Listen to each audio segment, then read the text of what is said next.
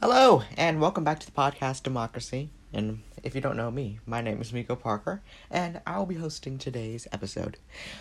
The big news right now is the United States is starting to reopen, and Biden has kicked off the 2021 G7 summit. Uh, within the first headline, masks are no longer mandated on the House floor. Nearly 64% of, of U.S. adults have received at least one dose of the COVID 19 vaccine, and nearly 53% are fully vaccinated. However, experts warn that vaccination lags among groups such as adolescents could delay the return to normal. The FDA authorized an extension of the shelf life of Johnson & Johnson's COVID-19 vaccine following concerns from states that some currently available doses were set to expire at the end of the month. Chicago is officially reopened, the mayor said. So here's what the mayor exactly said.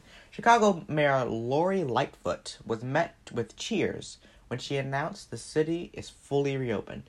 The city moved into phase 5 of its reopening plan, which allows businesses to cooperate without COVID 19 guidelines. Uh, what she said was, meaning capacity limits gone, Mask mandates are not ma- mandatory, and social distancing requirements are now lifted, uh, the mayor said.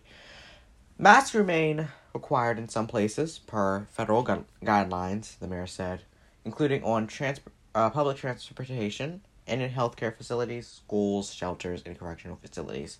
So, this is uh, amazing because I don't live in Chicago, but many people do. Uh, some people want Chicago to be a state. That's not. It's a pretty unpopular opinion, but some people some people naturally think that Chicago is a state just because of how many people live in there, how many how famous it is, and uh, how many shows are and movies are done after it. But this is a really big move. When you see Chicago opening, that means that I think it's safe to say that the United States is reopening. So this means that you can go back to your freedom. you can and in most states you can if not already you can wear unmasked outdoors. That that's one standard that the entire united states has agreed to. If you're outside you do not have to wear a mask. That's that's federal that every everyone's in agreement with that. Now a lot of states are starting to move to okay we're going to get rid of these social distancing distancing standards and social distancing guidelines and masks and all that stuff. So this is really good because as i said previously nearly 64% of us adults have received at least one dose of covid-19 vaccine. That's more than half. That's more than half of united states adults that have gotten vaccinated. Now just because you're not fully va- uh, well 53% are fully vaccinated. 64% have already gotten their vaccine. That means that there's a good about, I say a good 10%, 11% really, of Amer- of adults in America who haven't been fully vaccinated. That's a very uh, small percentage. That's just about that's about half of the adults that are uh, living in the United States. So this is really good. This means that the United States is on the move, and we have issued more than 200 million COVID 19 vaccines to Americans and children from 12 and up. So, what this means for you is that if you have gotten vaccinated, this means that you have all your freedom. But there's a there's a there's a small issue with this because although we assume that oh you need your COVID-19 vaccine in order to do all this stuff. No, you don't. that there's nothing that says that you need a COVID 19 vaccine to go back to doing whatever the heck you were doing prior to the shutdown. And I think that this is uh, actually okay if we're considering that 64% of adults have uh, uh, have either been fully vaccinated or have gotten their vaccine, and 53% have been fully vaccinated for sure. It's kind of uh, it doesn't make much sense to me to say, oh, you have to be vaccinated in order to do all of this stuff. I think that that would just spread among the uh, amount of people that aren't vaccinated. So, and that would be a very small percentage if we keep continuing the speed that we're going to with uh, vaccination. So, many people have been vaccinated. Mass vaccination sites are going crazy, and we're even running out of vaccines. So, we put those, and I think the press secretary and Biden said, we put those vaccines out there so that we can uh, just go back to what we were doing prior. So I want to uh, play a video of President Biden uh, giving an address to the American people. So let's see if I can find this. All right, here it is right here. So we're going to open this up and we're going to take a listen to what Biden has to say. Just as the American economy is recovering, it is in all of our interest to have the global economy begin to recover as well. And that won't happen unless we can get this pandemic under control worldwide. That's why, as I said in my address to the joint session of Congress in April, America will be the arsenal of vaccines in our fight against global uh, COVID 19, just as America was the arsenal of democracy during World War II. Over the past four months, we've taken a number of steps toward this historic effort. We have contributed more than any nation to COVAX, a collective global effort that is delivering COVID 19 vaccines across the world. We've supported manufacturing efforts abroad through our partnerships with Japan, India, and Australia, known as the Quad. We've shared doses with our neighbors, Canada. So this is uh, good for many reasons because he's basically signaling that we are going to give vaccinations to other uh, countries. And um, I think press secretary uh, has said that we're going to give nearly 500 million, 500 million vaccines to, uh, and the, these are like it's technically 100 million because if you're if you're going to count like the Pfizer and the Moderna, Moderna, then you're going to see that you need to take two doses, and that means that you cannot be fully vaccinated if you didn't take two uh, two full doses. So that means that you, the United States is currently giving 100 million vaccines out to the entire globe. This is good. This is good because it can uh, you can go out and go on the airplane and go to other countries, uh, places where uh, were very high in COVID nineteen. Now, if we're going to give more vaccinations to the to those places, then um, it's beneficial for everyone. Everyone wins, uh, whether it whether the United States is paid or not yeah, we're we're still everyone's winning.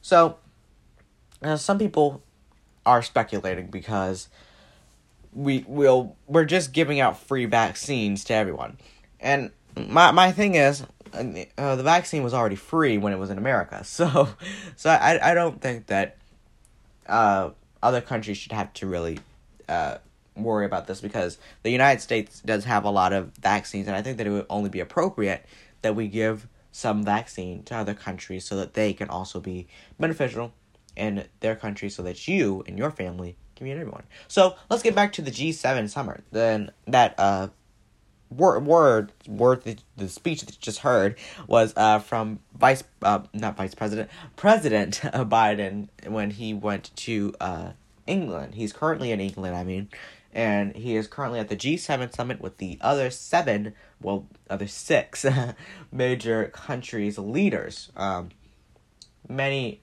uh, great things and many historical things are happening here because, uh, well, there isn't really much historical things happening right now. Um, uh, the G7 is currently in Cornwall, so uh, obviously the Prime Minister of uh, Great Britain is going to be uh, hosting this entire event. So just how when Donald Trump hosted the G7 at the White House, and that's where the G7 is usually at. Um, not too sure why they they're doing it in Cornwall. I I'd rather see them all at the White House so that know, we can do more. so um, let let's read about this. So about an hour ago, uh, Biden had arrived to Eden Project for reception with G7 leaders and the Queen. They had a nice photo op eight, about 18 minutes ago. All the leaders, uh, nicely socially distanced, unmasked, and all standing apart. Uh, we could see the and the Queen is standing right in the middle. She's not she's not part of the G7 summit. She's just like a person that is important when when you're uh, hosting a G7 summit in England.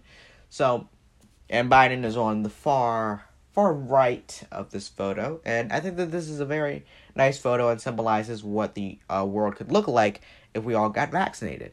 everyone can uh, socially distance, be unmasked, and be happy. the Queen of England is going out here unmasked. Uh, she, for a long time, I think, she, I think she was staying home, really, if we want to be real with each other. I think that she was just staying home, but now she's getting out there unmasked and with her age, it, she's doing whatever the heck she wants. So, um, let's read some more about this. Alright, Queen Elizabeth II will meet G7 leaders at a reception in Cornwall. Queen Elizabeth II and other senior members of the royal family are set to meet G- the G7 leaders and their partners at a reception in Corn- Cornwall, England. The 95 year old Queen, the Prince of Wales, Duchess of Cornwall, and the D- Duke and Duchess of Cambridge will attend the reception at the Eden Project, a visitor visit, uh, a famous visitor attraction located in a reclaimed China clay pit. The, do- the dinner comes after the initial day of the meetings at the G7 summit. The leaders of the world's advanced economies gathered Friday on the Cornish coast for the first time since the global coronavirus pandemic began. The global economy is up first on the agenda. The global tax rate and aid for countries in need on the docket. These efforts, the White House said, will, will forge a more fair and inclusive global economy as the world leaders gather in Cornwall. So, the G7 is all about good countries. Uh, I think it's the Great Seven. I think that's what the G stands for because these are like really good countries. These countries have the best economies or best democracies or most vast democracies in the entire world. So, um, I guess this is how we make the world an equitable place. So, and that we could not only care for these major seven countries, but these major seven countries can look for ways to help other countries in the world that may not be part of the G7. Now, and with the exception of Russia, because Russia left the G7 in 2014. Uh, they did some things that, uh, the annexation and all that stuff that happened got them kicked out of the G7 uh, indefinitely. So uh, we're not going to see Russia back in the G7 anytime soon. But uh, that makes it a little bit hard because Biden, I think, he's either meeting with uh, President Putin or he already he's already has met with President Putin. I'm not too sure which, but um, this is a, a, very big thing right here for the G7 because the G7 prior to being the G7 was the G8 and then Russia left because annexation. and so what basically is wrong with this is because Putin, he's not able to meet with the G7 leaders because he's not part of the G7. So this makes it harder for them to tell Putin that he's doing something wrong because Putin, he can he's very powerful. Like Russia is a very good country and should be part of the G7, but the way that they have acted and the way that they have uh, broken laws and human rights laws, I mean, were completely wrong. So I think that uh, when we look at this type of stuff, we see uh, that it's going to be hard for the G7 to basically get Russia under control.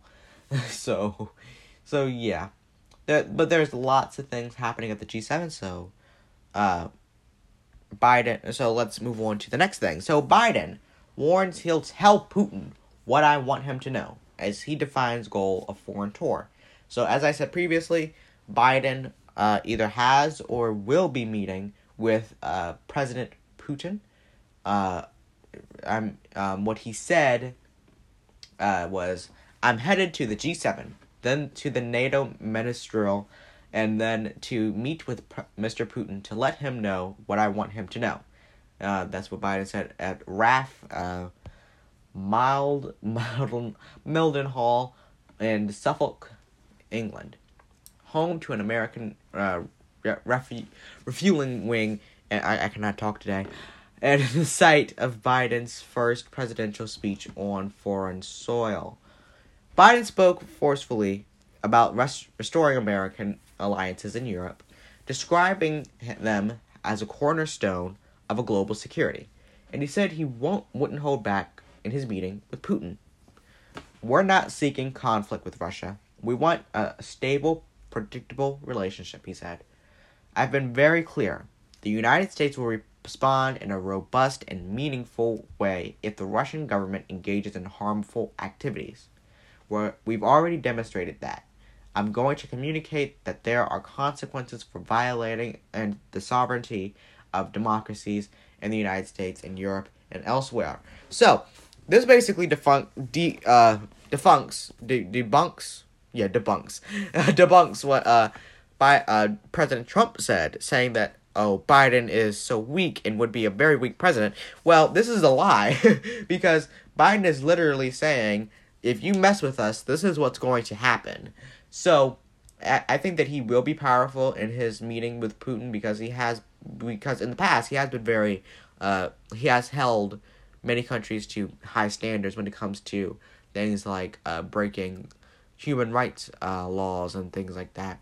So yeah, that's really what's going on right now and I will give you uh more updates. Uh by the way, today is uh Friday. So if this is coming out on a Wednesday then well, I'm sorry because all this stuff has already happened and you probably already know about it. So, I'm sorry. I'm probably probably gonna upload it on Friday though. But um, let's uh, let's move on with what is going on at the G seven. So, uh, that that's really it. that, that that's really just it. There there are more updates to come with the G seven. Many things are to happen. I'm not too sure if the uh, meeting with Putin is going to be televised it's probably not, but hey.